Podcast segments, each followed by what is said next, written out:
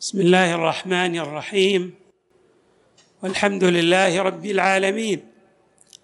والصلاة والسلام على أشرف الخلق سيدنا ونبينا محمد وآله أجمعين. الطيبين الطاهرين.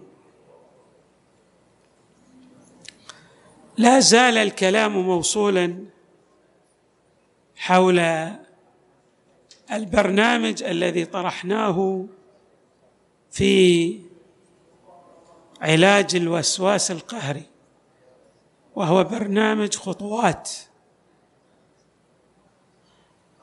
وها نحن نصل إلى مشارف الانتهاء من هذا البرنامج. في الحقيقة هنا بحث يتعلق بالوسواس القهري وهو يلتقي متقاطعا مع الوسواس القهري أي أن بعض من يصاب بهذا الداء يشكو من هذه الحالة. ليس يشكو فقط وإنما يرى أن السبب في كونه يتأثر بالخطرات التي تؤثر على نفسه هو القلق. القلق سبب رئيس في إصابته بالوسواس القهري. يعني يرى هكذا ويقول لو تخلصت من القلق لأمكن الخلاص من الوسواس القهري. يرى بعض من أصيب بهذا الداء وجود ترابط بين الوسواس القهري وبين القلق. طبعا آه، يمكن أن نتحدث عن القلق بشكل عام ولكن الذي يهمنا هو الكلام عن القلق بالشكل الخاص يعني القلق المرتبط بالوسواس القهري. فعنوان هذه الحلقة القلق والوسواس القهري يعني الترابط بين هذين الدائين. طبعا نجيب بعض هؤلاء الذين يقولون إن السبب في كونهم يتأثرون بالوسواس القهري هو القلق. نقول اعكس تصب. اعكس تصب الحق. يعني لعل القلق الذي أصابك هو من الوسواس القهري. لو عالجت نفسك من الوسواس القهري لزال عنك القلق. لماذا تجعل الوسواس القهري؟ لماذا تجعل القلق هو السبب؟ يمكن أن يكون السبب للقلق هو الوسواس القهري. وإذا عالجت نفسك من الوسواس القهري سوف يزول القلق. القلق منين يأتي؟ طبعا القلق له أسباب متعددة.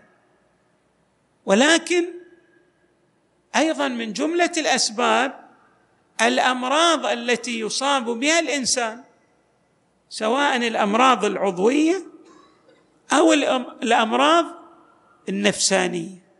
هذه الأمراض تؤثر في إصابة الإنسان بشيء من الاضطراب النفسي نسميه بالقلق. طبعا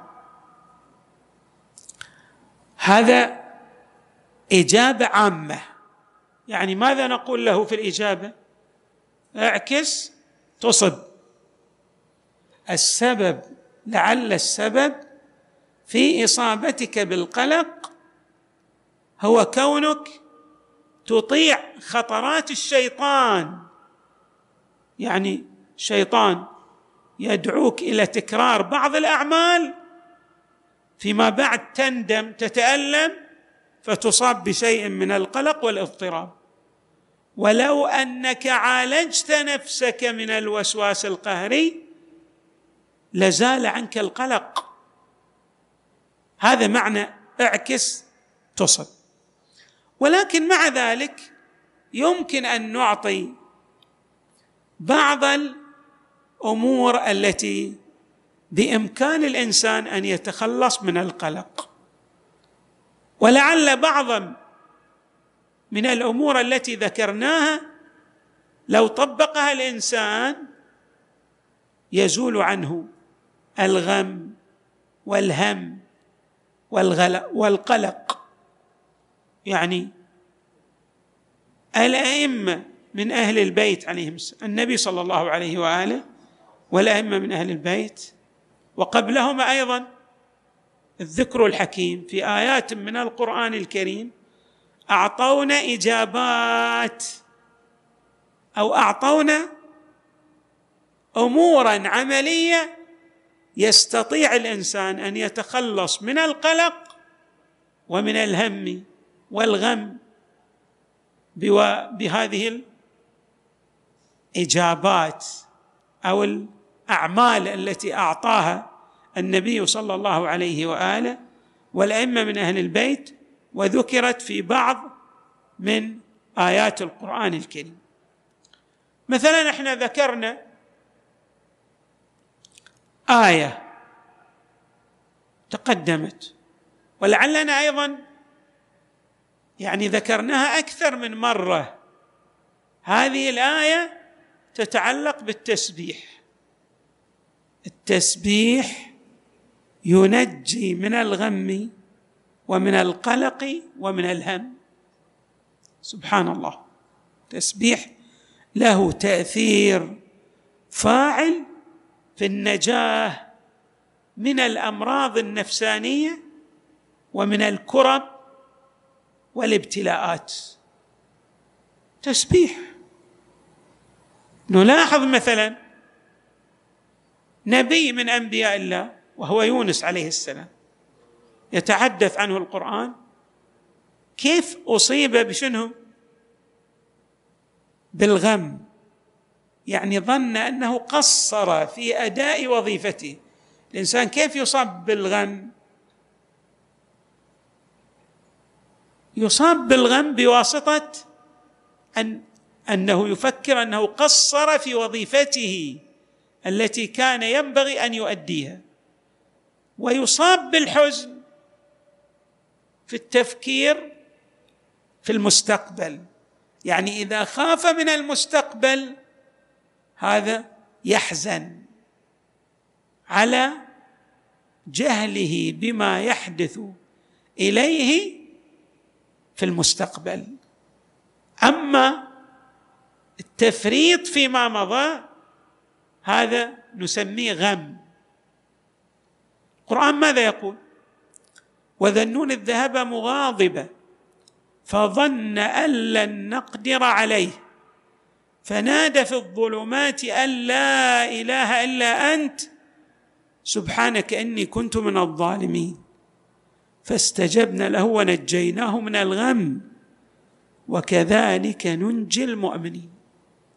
يونس عليه السلام ظن أنه قصر في أدائه وظيفته حاشاه ولم يقصر. ولكن كان يظن أنه كان ينبغي عليه أداء المزيد من النصيحة لقومه. فتألم على أنه لم يبذل قصارى الجهد فيما مضى. يعني تألم من الماضي. فأصيب بشيء من ماذا؟ الغم. ولكن عندما أصيب بهذا الغم ذكر الله مسبحا والله تبارك وتعالى نجاه من الغم. النبي صلى الله عليه وآله الذكر الحكيم يتحدث عنه. على أنه يصاب ب يتأثر بما يقوله الناس من الباطل. وتألم النبي لماذا؟ يتألم على هؤلاء الناس الذين يخوضون في الباطل ويغمسون أنفسهم في النار. يتألم عليهم لأنه يريد لهم الخير. ماذا يقول القرآن الكريم؟ ولقد نعلم أنك يضيق صدرك بما يقولون.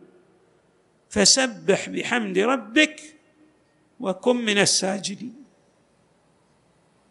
يعني أنت تتألم بالأقوال الباطلة التي تصدر عن هؤلاء الكفار والمنافقين. ولكن ما هو السبيل للخلاص من ذلك؟ تسبيح في أثناء السجود. إنسان يسجد لله خاضعا ويسبح الله فيتخلص من ضيق الصدر. آية في القرآن الكريم جميلة. إذا تتألم اسجد وكرر التسبيح. قل سبحان الله وبحمده سبحان الله العظيم سبحان الله والحمد لله ولا إله إلا الله والله أكبر. اذا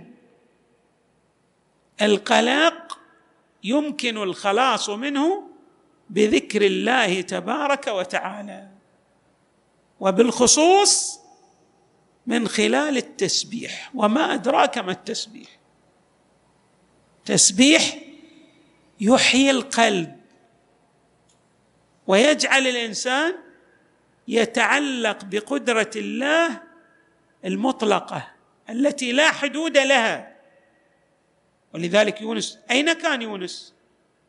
في بطن الحوت.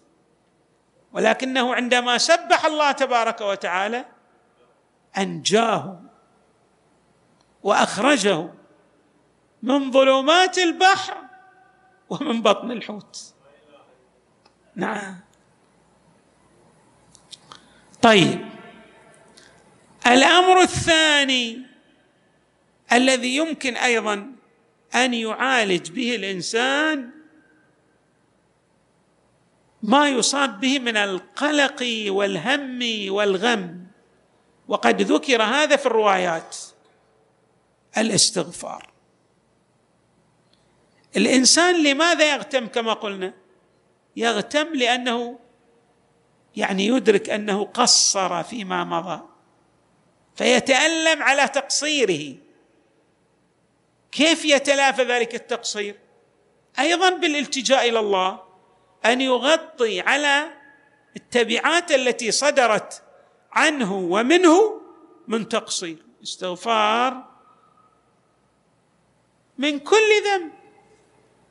روايات ذكرت أن الاستغفار دواء ناجع لهذا الداء للغم والهم والحزن والقلق. هذه رواية.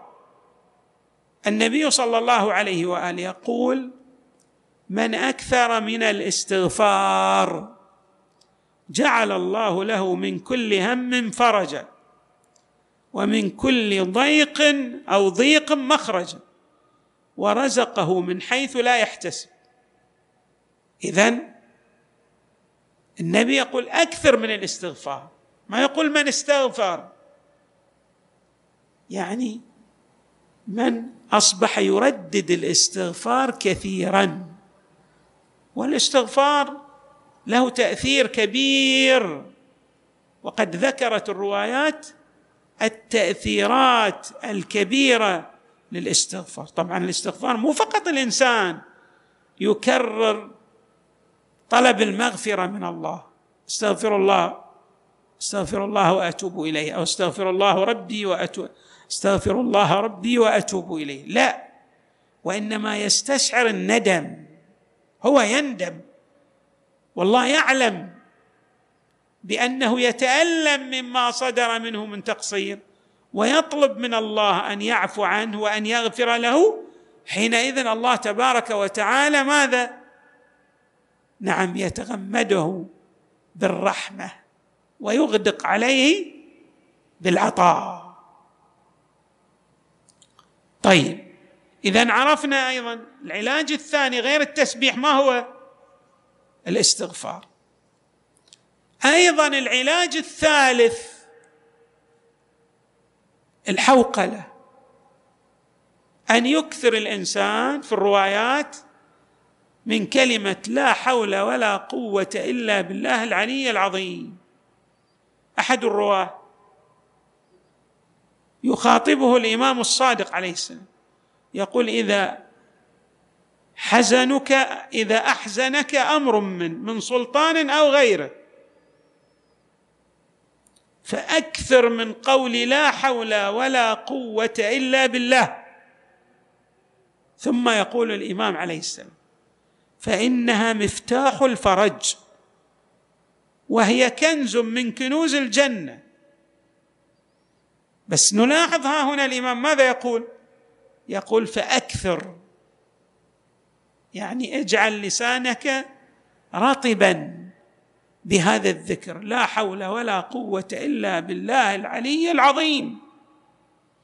وقد ورد للحوقله آثار أن الإنسان إذا كررها صباحا ومساء يتخلص من كثير من الأمراض ببركات الحوقلة. لا حول ولا قوة إلا بالله العلي العظيم.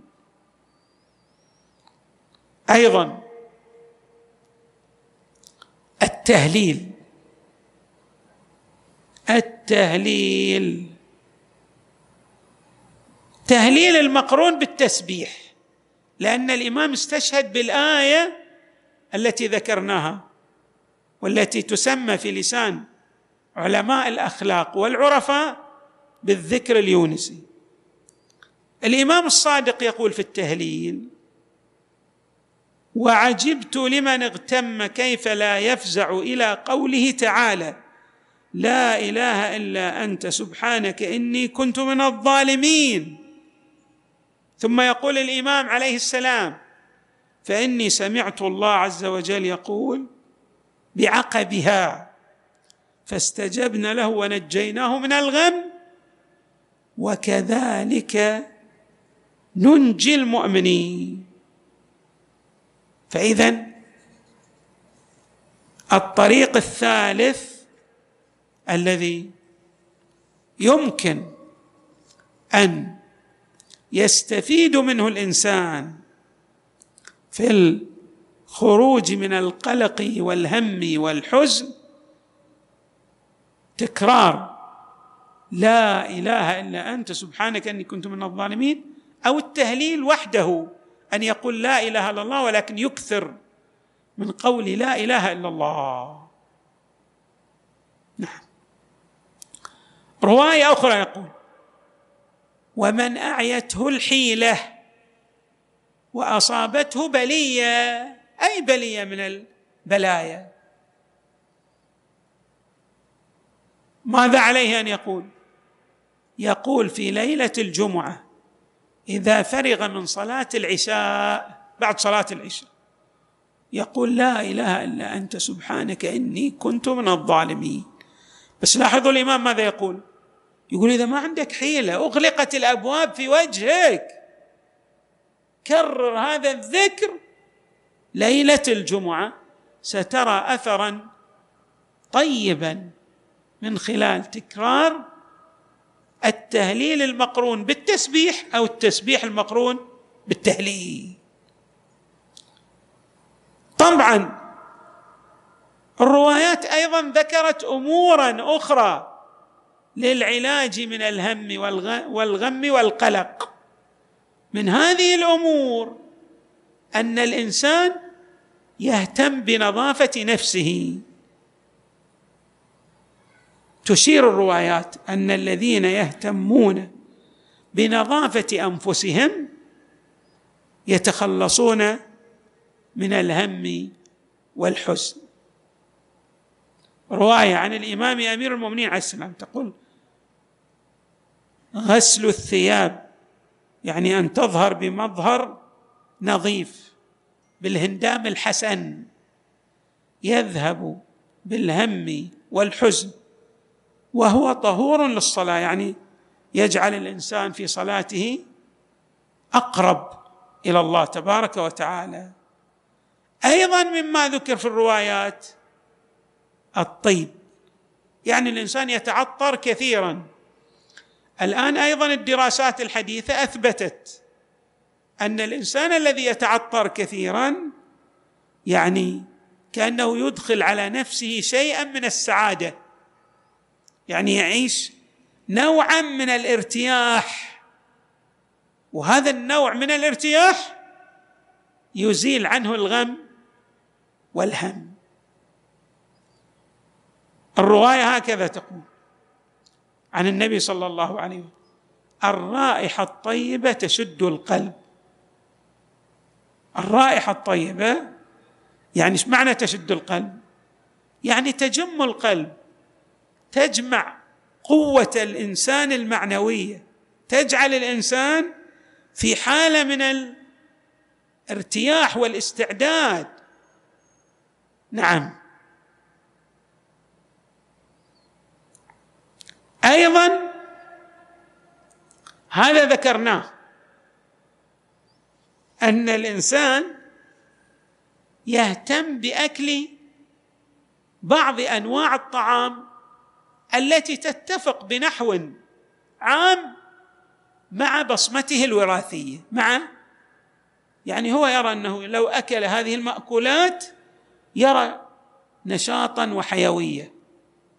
رواية أن نوحا عليه السلام أصيب بالغم والجزع الشديد فأوحى الله عليه إليه أن كل العنب الأسود العنب هذا الأسود أوحى الله قال له كل هذا العنب الأسود وهو يسهم في زوال الغم والجزع والحزن الشديد الذي أصيب به نوح عليه السلام.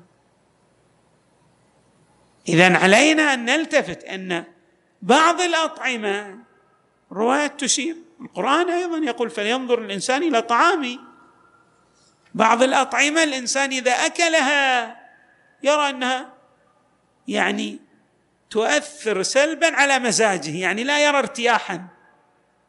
والعكس من ذلك بعض الأطعمة إذا أكلها يرى نفسه أنه يصاب بشيء من الحيوية والنشاط والبهجة. فاذا على الإنسان أن يلتفت إلى الأطعمة التي تؤثر ايجابا على شخصيته. وقد قلنا ذكر ذلك في الروايات من أهم الأمور التي ينبغي أيضا أن يلتفت إليها الإنسان في إزالة القلق والهم والحزن تدوين الأفكار استخدام القلم. إنسان إذا نظم فكره من خلال الكتابة مثل ما نعبر اوتوماتيكيا يرتقي يتقدم في كل مجالات حياته.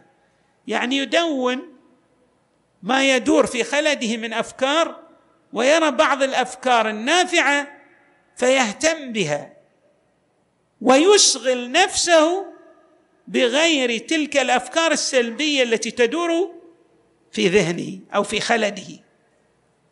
هذا من الأهمية بمكان.